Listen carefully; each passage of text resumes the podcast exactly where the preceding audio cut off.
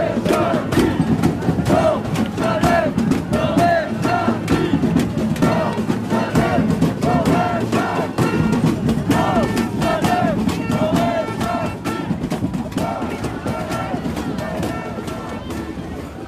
Over the past seven months, Israelis, both young and old, have taken to the streets in a resurgence of protests against Israel's current Prime Minister, Benjamin Netanyahu, in response to years of corruption scandals and his handling of the coronavirus pandemic. The chants you just heard mean an entire generation is demanding a future, which encompass the motivation for many Israeli youth to take to the streets in hope of keeping their government accountable in the wake of Netanyahu's pending trial and as Israel enters its third national lockdown.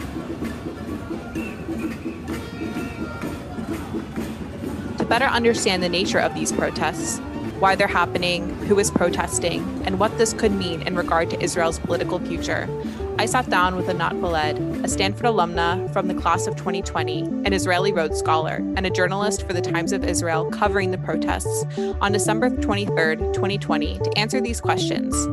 Since our conversation, there have been two key developments. First, Israel entered its third stringent lockdown in early January. And second, as a result of the lockdown, Prime Minister Netanyahu's trial for corruption was delayed until early February. More information on these two developments, as well as all of the reports we discuss in the podcast, will be linked in the show notes. To keep human rights close to your home, you're listening to the Rights Pod. My name is Kyra Jasper. I'm a student at Stanford University studying history and the law and minoring in human rights. I'm honored today to be joined by Anat Peled. She is a Stanford alumna from the class of 2020 and a current Rhodes Scholar at the University of Oxford, pursuing a Master's of Philosophy in Modern European History. She has published numerous opinion pieces on Israeli and American politics in Israeli newspapers such as Haaretz and the Jerusalem Post, and has worked as a Time of Israel last summer reporting on the protests. Thank you so much, Anat, again for being here. Thanks for having me. really yes. excited about this. Yeah, I'm excited as well. And I guess just to start off, so this month marks about six months of nearly constant protesting. Um, but I'm curious what the history of protesting has looked like in Israel. Um, if these are new protests, what makes them distinctive from past protests, um, and just a little more about how they started um, and how you started to cover them. Sure. So um, I would say that these protests started around four years ago when um, the Attorney General, Avichai Mandelblit, started to look into uh, corruption allegations against Netanyahu. Um, and so a group of uh, lone protesters, kind of individuals who would sit at um, kind of roundabouts with signs against the prime minister. And there was, so there were those, there were some people who would go to Petah Tikva, which is where the attorney general lives. And they would go protest there to kind of put pressure on him to move along the case, to, to kind of make a decision. Um, but this was, and I've written about this. Um, this was an older crowd. Um, I, I, went to some of these protests. Uh, you could really not see young people there. It was kind of an older generation of Israel feeling that they have to safeguard democracy. Um, yeah, so they continued doing that kind of on a weekly basis. Sometimes there would be kind of higher numbers, sometimes lower. But things started to change six months ago um, in the summer when basically the youth joined in. Uh, young people started to come in thousands to the protests. Um, the epicenter of the protest changed to Jerusalem, um, to what we call Balfour. Um, if you see that, that's kind of the street that the prime minister lives on. And um, in front of the prime minister's residence. So thousands of people started to come and they just started to have a whole new energy, this whole new dynamic of uh, the younger and the older generation uh, protesting against Netanyahu. And this is after uh, Prime Minister Netanyahu was indicted in in um, in 2020, uh, in January 2020, of um, bribery, fraud, and breach of trust on three different cases. So, and he's been, in, and just for kind of uh, for, for uh, general understanding, we have no term limits in Israel. So Netanyahu has been in power going on 15 years. He has been prime minister since 2009, and he also had another stint in between 1996 and to 1999. So he's so a lot of the young people, you know, most of they can't remember a different prime minister. It's just him. Um, so that's kind of the background to these protests. Um, a lot of pundits have kind of been saying, you know, you know, kind of saying these protests are going to go away. They're not going to stand the hol. You know, people were saying in the beginning of like Rosh Hashanah, you know, the beginning of the year, they're not going to stand those holidays. They're going to dissipate. But these protests happening every single week, sometimes uh, several times a week and um, yeah, they they have this pretty big energy. Yeah, in in terms of just comparing it to another big protest movement, um, I think people talk a lot about the 2011 protests. So while the Arab Spring was happening in the in the Arab in the Arab and Muslim world, Israel had something called the cottage cheese protest, um, which actually drew a lot of young people to the streets. But this was not kind of overtly against Prime Minister Netanyahu, who was who was in power, also. But um, this was against kind of the the cost of living in Israel. Uh, people called it social justice, kind of uh, they they camped out in Tel Aviv. Also, the epicenter there was Tel Aviv, which is more of a kind of a liberal, kind of hipster kind of city, as opposed to Jerusalem, which is a lot more uh, right wing. So that that's kind of what people compare it to. But these are a little bit different, I think, and they're kind of more overtly political. But that's really interesting. So, are most of the protests just happening in Jerusalem, or are they also happening in Tel Aviv, but in smaller numbers? Yeah, so the protests are happening. Uh, there's, I would say, there are two kind of big epicenters. The biggest one is uh, Balfour in Jerusalem, in front of uh, the Jerusalem residence. Um, there's actually two encampments there. Uh, one of the older, the, there's a lot of different groups. So one of the groups is is the older group that's camping right outside. Um, you know, on the sidewalk, and people actually sleep there outside the prime minister's residence. I know protesters who come to sleep there several times a week. Wow. And then there's another encampment in Independence Park nearby of a young young people. Um, so you could see again the generational gap. The other the other place that there are big protests are in Caesarea, where Netanyahu has another residence, his private residence, and so there are protests there. And then there's another really interesting phenomenon, which is kind of interestingly COVID related. Um, so it's called the Black Flags protest. So this the Black Flags are another kind of group in in the protest movement.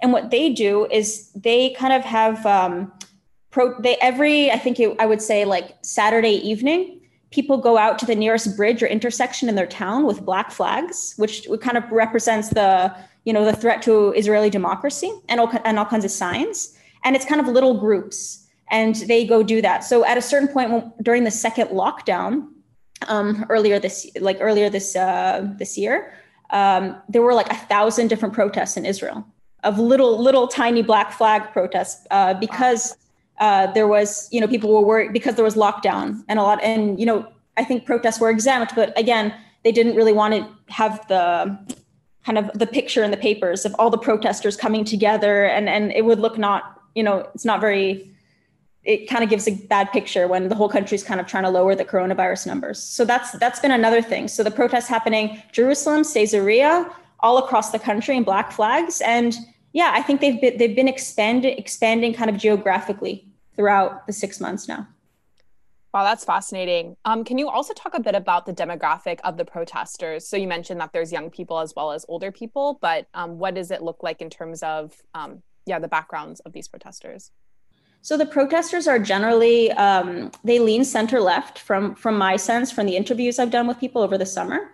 Um, usually from kind of middle class um, yeah, so that's general, and generally in Israel we have kind of this this divide between Ashkenazi Jews who are, who are Euro- European descent, so kind of like white Jews, and then we have um, Jews uh, of Mizrahi descent from Arab and Muslim countries, and so uh, they do these protests do lean kind of Ashkenazi, but I've definitely talked to protesters who are Mizrahi, to uh, right wingers, even settlers, um, religious people, and Arab, Arab Israelis who come.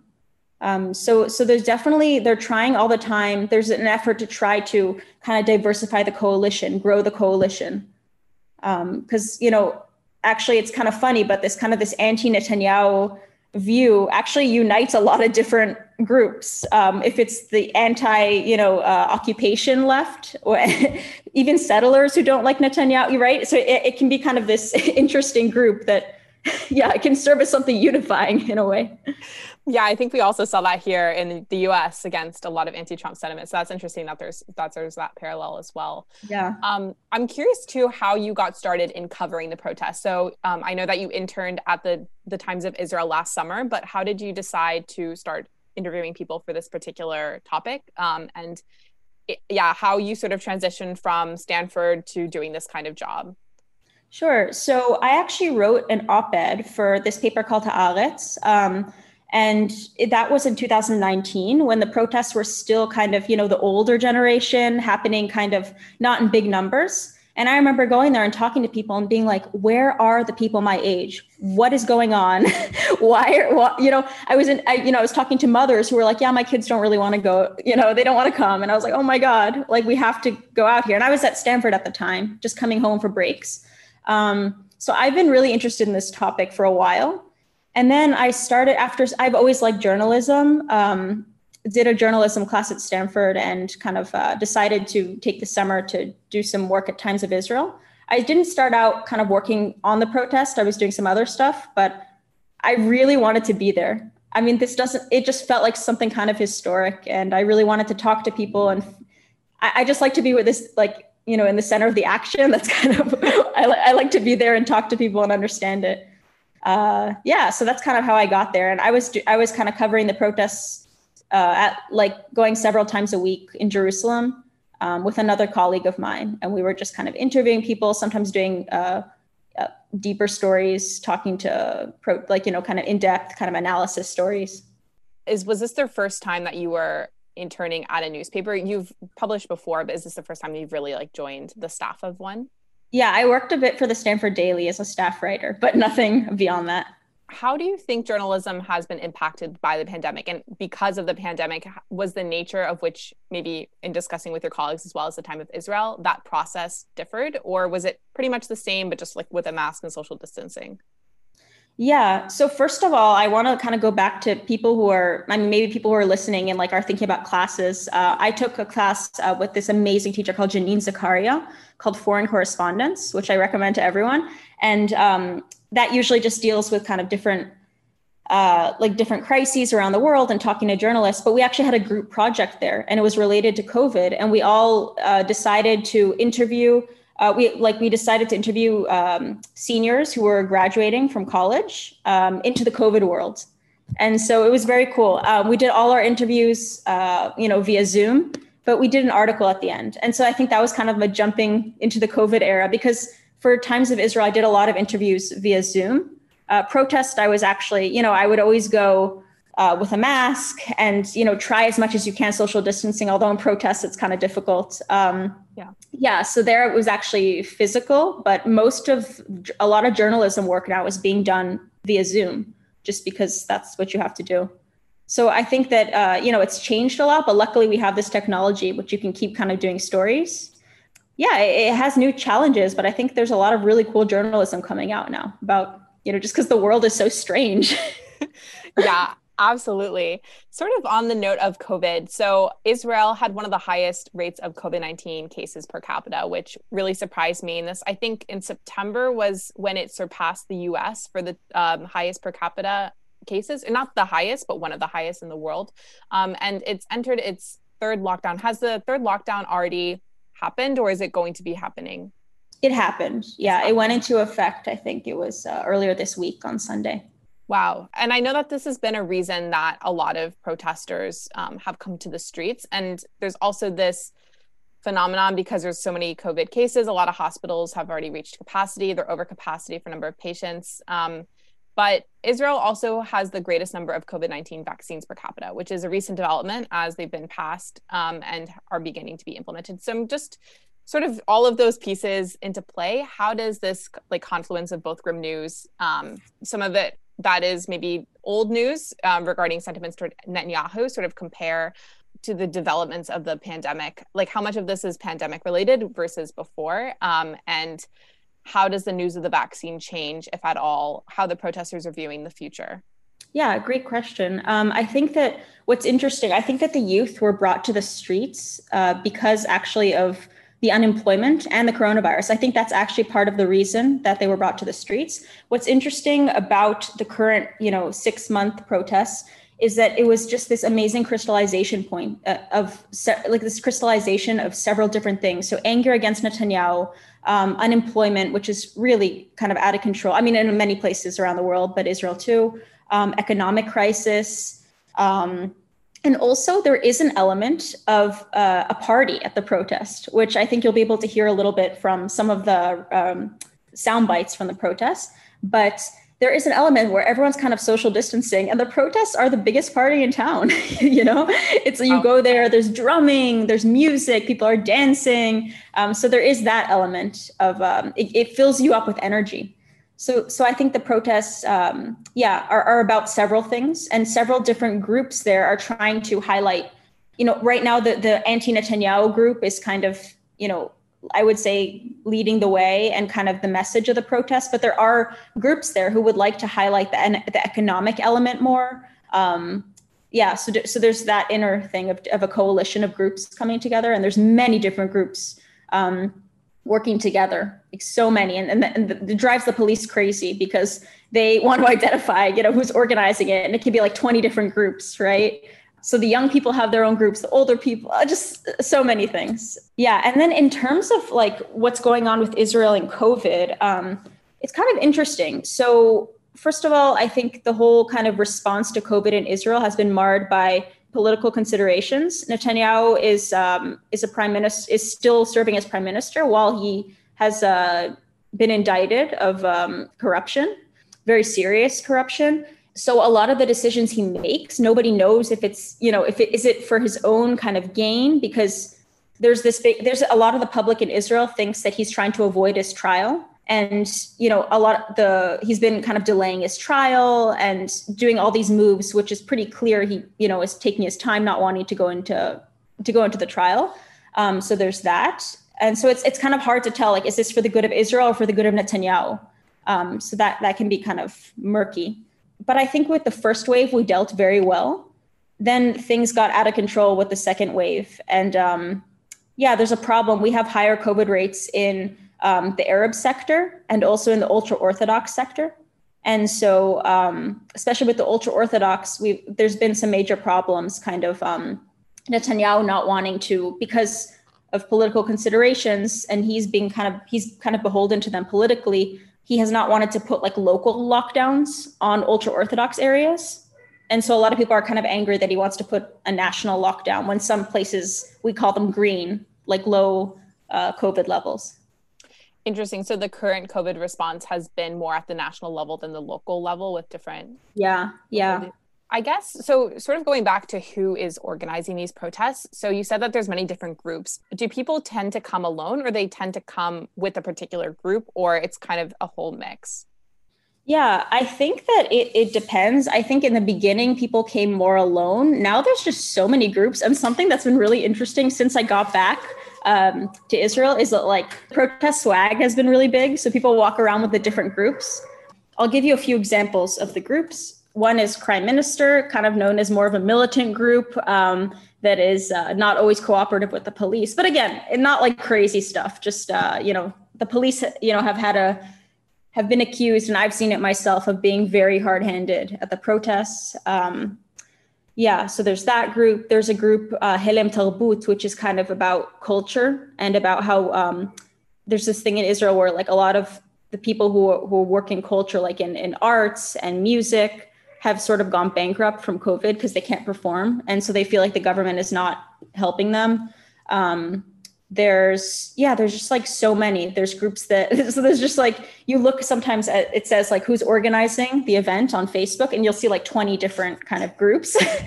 um, yeah, the, there's the black flags. Um, yeah, so yeah, what is the relationship been between the police and the protesters? So you said that there's sometimes been of an aggressive relationship, but what has that looked like and how has that maybe changed over the course of the protests? Yeah, so the police has been accused of being very hard handed, and I've seen it myself. Um, the protesters, from what I have seen, are, and I think it's pretty much agreed upon, they're not violent. Um, they've often been portrayed as, you know, this as anarchists, as violent, as um, disease spreaders because of corona, as as just purely lefties who want the demise of Israel. You know, like that's kind of been an attempt to show them that way. But they're they're not they're not violent. Protesters feel that the police has become very political, and some people claim that the police is protecting Netanyahu, and it's kind of his last kind of it's like his own private army in a way. They they do a lot of arrests at protests. Um, yeah, I mean, at a certain point, there it, it, went in waves. So in the beginning of the summer, they were using water cannons a lot to um, to disperse the protesters, and some yeah so so it was pretty bad. Um, they were aiming at people's heads apparently. And so they they you know the protesters are pretty good about legal things. So they kind of uh, went to the courts and you know the police couldn't really use the water cannons anymore after several weeks or it was really a water park. I, I got soaked. We were hiding we were hiding me and my um and the guy i covered the protest with we were we were like hiding behind trash cans in alleyways trying to they were chasing you. They were chasing you. It was pretty crazy. Yeah so all kinds of different tactics like that. Um i think it's gotten a little better lately but um then with there was also this kind of financial uh, thing where they were putting they were kind of giving people very heavy fines at the protests for not wearing masks. Like the police would just go around and kind of the protesters felt that they were kind of looking you know just to kind of get at the protesters like thousands of shekels of fines for like you know being close to someone who is not from your household or um, not wearing a mask. I think it's gotten better but in the summer i saw some some things that yeah i think i think what's interesting is a lot of protesters, young people, or, or you know, protesters, people like me um, who haven't had we like okay, so P- Palestinians and ultra orthodox, uh, the ultra orthodox population, you know, they kind of encounter the police in much harsher. You know, the police is known to be much harsher to them. I think that people like me, I, I've never had really a bad encounter with the police. I haven't had, I haven't felt violence or seen that. For many people, especially young people coming to the protest, this was a big wake up call for police brutality, really, seeing that, wow, if the police is doing this to us, imagine how bad it can be to other groups. So that was that was interesting. It's kind of the first encounter that a lot of people have had with uh, hard-handed police. Yeah, that's a really interesting point because um, I think a lot of the narrative regarding Israel is with the occupation um, and sort of the tensions between the Israeli and a lot of Israeli police with yeah with the Palestinians. Um, so that's really an interesting insight that a lot of Israelis now are are sort of seeing that firsthand. I'm sort yeah. of going off that. Um, do you have like a poignant memory or sort of an experience from covering the protests um, that you think was really eye opening or really ch- changed the way that you saw the protests or saw yourself as an Israeli? Yeah. Um, I think that the first time I went to a protest, kind of what kicked off the protest, I really got, because I was working for the Times of Israel, I got to see them from the beginning.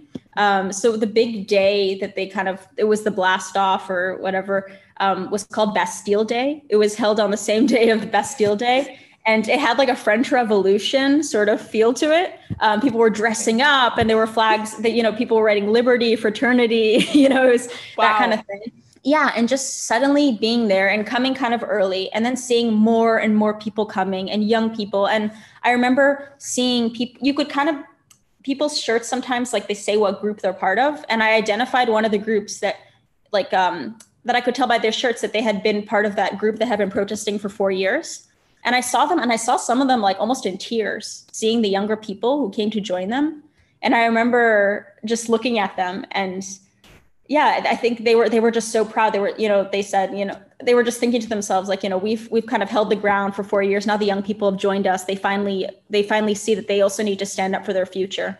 Yeah so that was kind of exciting the kickoff of this whole thing. And i think that another element to the protest that we haven't really discussed so much and maybe it's not that important but it's the whole aesthetic um, colorful costume element um, it's really creative. People come with these amazing signs and they come dressed up. Again, as I said, it's a big party as well. so, um, yeah, there's a lot of it, it tends to draw a lot of artists and creative types. So you can see a lot of cool stuff. Um, yeah, sometimes people meditate in the middle. it's just very, it's, wow. it has some very, yeah. So there's a lot of culture involved here too. That's amazing. And I know you've been documenting a lot of these um, protesters in a platform called Behind the Signs. So can you talk mm-hmm. a little more about that and yeah, why you started it and what exactly is it? Yeah, I just spoke to a lot of people over the summer, uh, interviewed at a, like at many protest people, and often got pictures of them with their signs. And I love the signs. I think they're kind of like the offline version of tweets in a way. it feels like they're just holding these really witty tweets, right? Um, and so I, I often I just interviewed a lot of people and they were very diverse and a lot of times those those quotes and those people would go into the news articles I wrote but it would just be kind of a you know a little bit in the piece and I wanted them I wanted the people to be the focus so I started just doing these short kind of st- like mini profiles of protesters uh, just to show how diverse it is. Um, and yeah, again, to I think that there is this narrative that these protesters are anarchists and violent, and that's really not what I saw. And so I thought it was just kind of interesting, also aesthetically, and also, yeah, that whole element of how diverse it is. We're going to include links to the Instagram page and the Facebook page in the Great. show notes. Um, so you can, for Thank viewers you. that are interested, yeah, they can definitely check it out because it's really interesting. Um, and sort of talking about talking about you as both a journalist but then also as a as an israeli and as a protester. So when you came back you a few weeks ago from oxford you said that you started attending protests. And i was curious how your experience differed between being a journalist um, and also being a protester and why you decided you that you wanted to start protesting yourself. Yeah i mean for the times of israel um, being a journalist i really couldn't affi- i can't affiliate with one side or the other. I would go to protest kind of with you know, probably usually sport clothes because sometimes there were marches, and I would just kind of, you know, I was not affiliated. I would interview people, um, but you know, after after kind of finishing that job, and you know, I, I am very concerned about what's going on in Israel. I'm very concerned for my generation, for the future of the country. Um, I feel that the country is being held hostage by Netanyahu. Um, yeah, and I, I, really care about the future, and so I I joined the protests. Uh, I guess the biggest thing is like I made a sign and I wrote like "You stole my generation's future," and just going there. Um, yeah, I mean it was it was really exciting to come back after so long. Um, the protests are, the protests are a little bit less. I mean, in the summer, you know, school was out, um, and so there were a lot more people on the street. Also, it was warmer, so there were a lot. The numbers were much higher. So this time it was smaller, but it was still very cool to come back and and kind of see how things had developed. Um, I think one of the big kind of the the big things that's going on now is that because of there's elections coming up, the protesters are thinking about how to use this power and, and convert it into politics. So they're really thinking about how they can go into it. Just it was interesting to kind of see how things had changed since I went. Um, yeah, and I felt very proud being there. Speaking of elections, so a few days ago, I think it was announced that there will be elections held in Israel for the fourth time in two years. And I was wondering if you could talk a little bit more about the political drama um, that led up to that point and the influence that you think the protests had in having the call for the fourth election. Yeah. So in our third election, you know, in this never ending saga of elections, um, in our third election, um, basically there was this big party called Blue and White, led by Benny Gantz, a former general. Um, and a lot of Israelis voted for Gantz also in the second election, kind of he made this promise of anyone but Bibi, you know, like we need to replace Netanyahu. We, sorry, we call Netanyahu Bibi in Israel. That's his nickname. And um, basically, many Israelis voted for him. He got a very large number of seats. And then Gantz decided to join Netanyahu's government. And people were felt very betrayed. Kind of they had voted for someone pretty much this was a new party. So uh, people were even unsure of its ideology. It seemed to, to gear to the center but you know they voted for him because they want to get rid of Netanyahu. And then he joined and there was a lot of anger. And and still in Israel a lot of anger about that. They felt their votes were stolen. Um, then basically what happened is they Gantz and Netanyahu signed this agreement that they were supposed to basically Netanyahu would do two years as prime minister and then Gantz would get two years. Um, nobody in Israel believed that agreement. Nobody, basically, there's a lot of people, Netanyahu is not, at least on the center left, people really don't believe much that he says. Um, and so basically, one of the, the things there was there was this budget clause where they were supposed to pass a two year budget uh, Netanyahu decided he just wanted a one-year budget, and that was not by the agreement. So last last week, um, yeah, it was it was on the December 23rd at midnight. The Knesset basically dissolved because it couldn't pass this budget.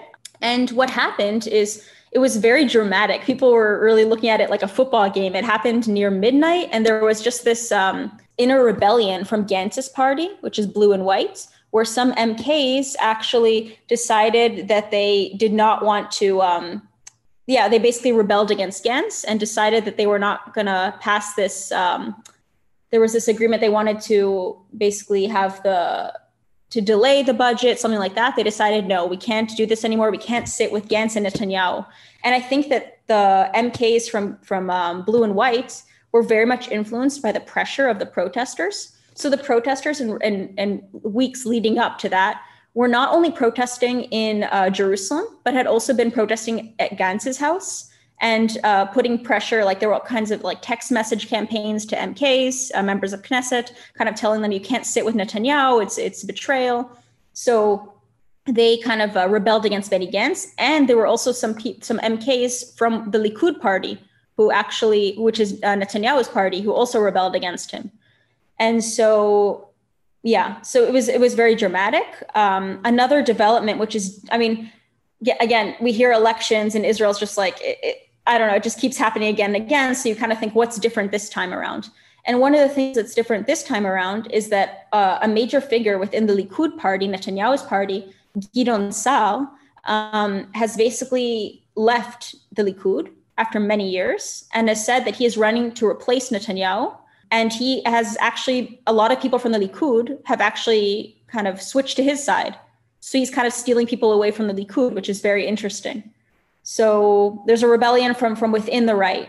Yeah, what do you think will happen, or is it still the jury still out regarding how how things might go?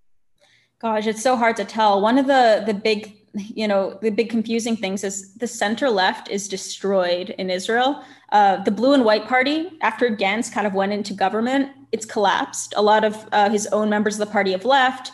Um, so that party is kind of collapsed, which most of the votes went to from the center. Um, yeah, so the left is kind of in shambles right now. And so there is space for reorganization. And so I think in the next few months, I mean, in the next, the, the elections are on uh, March 23rd. I think we're going to see a lot of reorganization within uh, the center and left um, maybe new new political figures coming in. But right now, it seems like if Netanyahu does not win again, it will be a very right wing government, um, which is something that a lot of protesters are concerned about because Gideon Saar is you know is very right wing, and there's also this guy called Bennett who's running. Um, there's a, there's a running joke in Israel called basically basically saying that we have 50 shades of right wing. You can get any right wing you want. You can have Netanyahu right wing, you can have anti Netanyahu right wing, you can have religious right wing, secular right wing. Literally, there's so many parties. And then you look at the left and it's destroyed. So it'll be interesting to see what will happen. I think there are some efforts from protesters um, to go into politics, which is it's going to be interesting to see if that could happen. When I initially started interviewing people uh, in the summer, there was actually this anti-political element. They they were very kind of um, they they wanted to stay away from politics, and um, they felt that that was all dirty. But it's interesting now they kind of feel like they have no alternative, so they have to be the alternative. Um, so a lot of them are thinking about going into government. We'll see what happens. So it's gonna it's gonna be an, an interesting next uh, couple months. Yeah. Do you think that that is going that energy of more anti-politics will ride a similar wave as populism that we've seen uh, over the past few years, or do you think that this is a different strand of of anti politics, but also people trying to enter the government? Yeah, no, I mean, populism, Israel is very much part of that trend. Um, I don't think we have like a, a, a local version of it, but um, yeah, the anti politics, let me just explain, give a little context to that. I think that um, in the 2000, so most, most, many leaders in Israel come in, have like, who come into the Knesset and are voted into government, have military credentials. Okay, so it's kind of this thing a lot of former generals go in. I'm not personally the most pro that, but that's kind of a trend that happens. Um, two interesting figures rose to power after the two, 2011 protests Stav Shafir, a woman, and Itzik Shmuli, a man. Um, and they really rose to power in this new way. They didn't come from kind of military credentials, they were just leading the protests. And it was very exciting. Um, they rode the wave, they came into government. And then Stav Shafir basically was voted out, and Itzik Shmuli joined Labor and then went into joined Netanyahu's government recently. So a lot of people felt very betrayed by that and kind of said, "Look what happens when protest leaders go into politics. We can't do that again." So it was interesting. I I mean, people were telling me that that's the lesson they drew from 2011. Like we can't go into politics. Look look what happens. But I think that that might be changing because there's really yeah, there's they don't see an alternative right now so they, they have to do something. Amongst the protesters, so you said that there's a lot of different blocks or different groups of protesters that are coming together. And I have two questions about that. The first is Have there been any points of conflict amongst what the protesters' demands are? Um, and how has that been played out during the protests, if at all? Um, and the second, as well, is in imagining a different party or a coalition of center to, to left um, viewpoints entering politics. Do you think that there's enough momentum from the protests to make that happen, or like how large is that block compared to the mm. rest of the Israeli population? Yeah, so I think that yeah, there's definitely a, a broad coalition here um, with a lot of different groups. Um, I wrote this one article where I was interviewing people who were more on the economic kind of side of the protests, more of the corona, um, you know, things like that. And they they were saying, you know, they're, they're the so the main groups that organized the protests or at the time was kind of Crime Minister, the black flags, um, and they're very just kind of anti Netanyahu and and not not really offering kind of an alternative vision. Um, but they're but just saying we need to get rid of Netanyahu. That is the purpose of these protests. Let's not branch out too far. That's what we want then there are other groups that are kind of more concerned with kind of inequality and um, they wanted to talk more about the, the, economic crisis and they thought that that would be a way to broaden the coalition to you know groups living in the periphery um, maybe to even people from the likud party who were really kind of hurt by the financial crisis so there's that um, there's also like the anti-occupation bloc in there which are very vocal in the protests and i'm sure they I, yeah, I don't I don't remember talking to them so much about this, but I think I'm sure they would want to put the occupation more at the front of the protests. Um, but in general, I think that all the groups agree that Netanyahu is is like a disaster for Israel, and the first thing to do is to get rid of him. So that's a big unifier.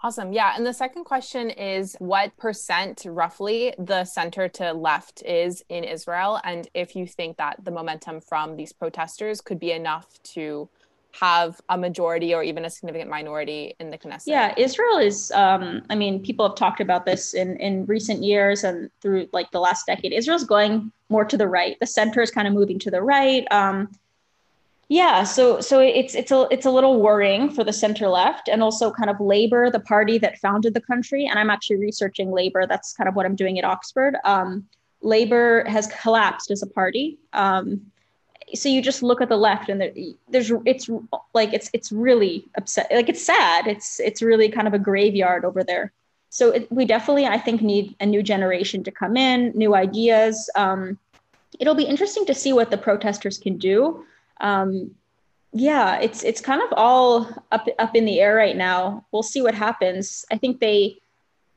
yeah i i i don't know. I've seen them as protesters. I don't know how they'll be as politicians. Um, it's it's really hard to know, right? I mean, I think there is still the, the fact that Gantz and Bibi tied in two of the elections shows that the center left still, you know, is a lot of the despite what everyone says in the polls, like Israel's going far to the right, there is still a big coalition that is against Netanyahu and is in the center left. So it's there, but uh, we'll see how these. Pro- I think that's the big story now. How these protests can sort of kind of translate their power into to politics and into like votes yeah, out of curiosity, why did the Labor Party collapse? Um, and why is there, at least according to analysts, um, a trend towards the right? Yeah, uh, so Labor basically um, was led by this man called Amir Peretz, um, and he promised to not sit with Netanyahu, and he joined the government with Netanyahu. So there's a lot of anger about that. I feel like everyone who joined the government with Netanyahu these last elections has been burned. You kind of see it; their their numbers are way lower in the polls now. Um, but also last election, they were they had to merge with another party, Meretz, which is I guess the only kind of Jewish left wing party.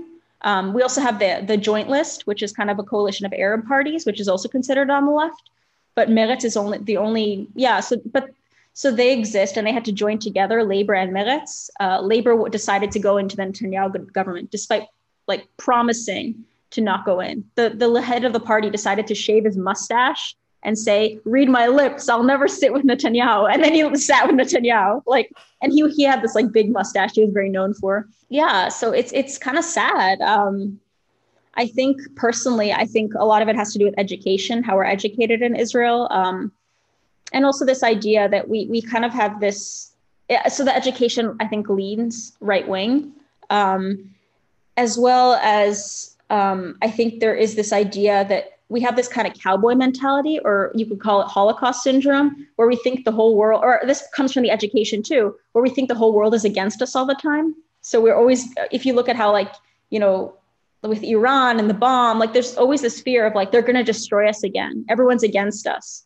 So that's not kind of that doesn't that's not a picture that gives much hope or a vision that gives much hope for a different future and um, i think the left can be defined as kind of the party of hope and for you know a different future so yeah, yeah. that's that's really interesting sort of on that note though of of Israel of the Holocaust syndrome, as you mentioned. So recently, obviously, there's been the Abraham Accords. There's been a lot of deals with Middle Eastern countries, and I'm curious what impact that has had, or that you think that will have, both in terms of Netanyahu's popularity as well as maybe the mobilization of the left toward this idea of greater hope. So uh, yeah, so the Abraham Accords are very exciting. Um, Bibi has made this; he's branded this as kind of his own personal achievement, private diplomacy. Only I could have brought this yeah, it's very personal politics with him. It's always I did this, you know, I brought this to you, the great leader. Um, so he's basically, yeah, he's made it all about that. Like, look at my achievement, um, and and it is a very impressive achievement. I think there is there is a, uh, you know a worry among you know the uh, certain parts of the population where a lot of these agreements have kind of been secret. Netanyahu has basically not told kind of the minister of defense um, and all kinds of people about these agreements, and they've also involved weapon deals um, the, with the United States. Um, so that's kind of been a concern because that hasn't you know in previous deals it's been like land swaps things like that, but not really weapon deals. So that's been a new thing, which people are a little concerned about. That's one thing, yeah. And so Bibi, this is something that he is going to play on a lot towards this coming election. So, so if you think about kind of the coming elections and the time, it's not the best for Netanyahu because March we're still going to be in COVID, right? Where Israel's vaccinating at I think the the fastest rate in the world for, per population, which is very impressive. But COVID's still going to be around. Uh, Netanyahu's trial, the evidence, the evidence stage is starting, I think, in February. So he's going to be in court. Um, he's been delaying that for a long time, but now it's going to happen in February. Um, so that's going to be things that are going against Netanyahu, but there are also things that are going for Netanyahu. And one of those things are these peace agreements, right? He's it feels like you wake up every day and there's a new agreement with Israel and another country. It's kind of amazing. Um, he's going to be playing on that. He's going to be playing on the vaccines. He's again branded the vaccines, even though you know this is Pfizer and Moderna's achievement. He's branded it as his own he's brought the vaccines. The great leader has brought the vaccines to you. he made good deals with the head because he's friends with the heads of the the you know the vaccine companies. He's brought them. It's very personal. And so he's going to be playing on that, saying nobody else could have done these things. So that's going to be his kind of two things that are going for him. And he's going to, yeah, you're going to see that a lot in his, I think, campaign videos and things like that.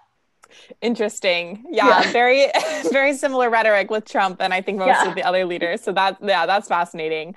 Um, I guess as sort of a last question, um, what do you hope that like the audience learns about protests or protesters that you don't think is maybe represented in the news or you feel like is really hard in order to grasp?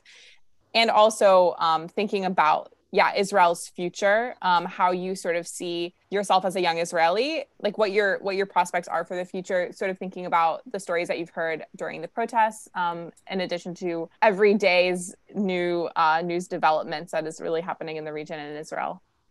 Yeah so um, i think what's important i think for an american audience to understand especially is that most of the coverage of israel is about the conflict and that's fine. That makes sense right? Israeli palestinian conflict is a really big thing I think a lot of times, kind of the local, um, also on the Palestinian side, but I'm talking about the Israeli side right now, kind of the the local political kind of things that are going on get kind of left out, or or can often people can sort of only see them through the lens of the conflict. And I think the Netanyahu corruption story is a really big story on its own without the conflict. Um, and it's interesting to see kind of a lot if you kind of place the Israeli protests alongside kind of other protests that are going on during COVID Hong Kong, Belarus, um, in Lebanon. Um, it's kind of an interesting time. I, I, would kind of put the Israeli protests in that, the protesters at least, I think, see themselves in that kind of, you know, light, trying to fight for democracy in Israel. Um, there are voices, as I said, who are, are anti-occupation, and definitely that's there at the protest. You'll see that, but um, yeah, it's it's kind of it gives me hope that I think for many years, at least my generation has kind of sat at home, kind of nothing changed after the 2011 protests. So, you know, it's like, what do we have to hope for? And it's really exciting to see young people taking to the streets. Again, I'm I'm very impressed by the older generation, but they've been doing that for a while now. And so the young people coming out, I'm very excited by that personally. So I think it's interesting to see kind of could could these protests be the beginning of the revival of the center left in Israel? I don't know. It could be interesting to kind of see what happens. Um, maybe this will energize a new generation, and there'll be new creativity for the future. Israel is a very polarized country, just like say like when often people ask me, is Netanyahu popular in Israel? And I say, well, is Trump popular in America? Right? Like it's very polarized. Um, Netanyahu has a hard base of people. It doesn't matter what Netanyahu will do. They, it's very personal politics. They call him the king, um, and yeah, it's very, you know, it's it's very interesting in that way. Um, and one of the interesting things, there's a lot of uh, parallel rhetoric with Trump. So he's called all the corruption allegations against him a witch hunt, kind of like Trump, and um, he's convinced his voters that the trial, that basically the courts are not only putting him on trial, but them on trial too. It's very like you know l'état c'est moi. Like the he can't make the like the country is him and the protesters are him. And yeah so it's it's very uh very polarized. One of the things i didn't really talk about is um there's there has been a lot of allegation like a lot i've seen this i think it's allegations but also i've seen this in person where pro netanyahu people are attacking protesters. Um i mean it hasn't no one's died yet and hopefully nothing will happen but it's um yeah there i mean i've even felt it like you get cursed when you're in the protest by people. Sometimes it gets to violence. Um, and there's also these signs that sometimes pro Netanyahu people hold up that say leftists are traitors. Um, and that's important to think about what's what's happened to the left in israel in many circles it's become kind of a curse word even like oh you're just a lefty like so it, it's it's disturbing what we're seeing um, but the protesters are, are, going on, they're continuing. Um, yeah, and just about Israel's future, again, going back as a young Israeli, I think my generation has been um, really screwed, uh, particularly, you know, in a much worse off situation than a lot of the other groups in Israel. Um, cost of living is still really expensive. So many people can't even afford an apartment here. So there's brain drain going abroad. Um, there's the way that we're taught about history in Israel. Um, you know, it's all about kind of the Holocaust and again, this Holocaust syndrome, and um, you go into the military. So there's not a lot of room for hope, I think. Yeah. So, so I think that these protests are really a lot. I mean, I haven't really spoken a lot about this, but there is the anti-Netanyahu kind of, and you, let's just get rid of Netanyahu part of the protest. And there is a part, also a younger part of the protest, which kind of says, let's also think of a different future. What kind of future would we want to see? So a lot of the younger people talking about kind of social justice and things like that. And so that's really encouraging for me to see from the young generation, kind of taking the extra step and saying, what kind of future do we want? So that makes me really excited. Thank you so much again, Anat, for taking the time to sit down with me today and teach us a little more about the Israeli protests. To learn more about any of the topics that we discussed in today's podcast, you can find links to the information in the show notes. For more episodes like this one, be sure to subscribe to the Rights Pod wherever you get your podcast. To keep human rights close to your home, you're listening to the Rights Pod.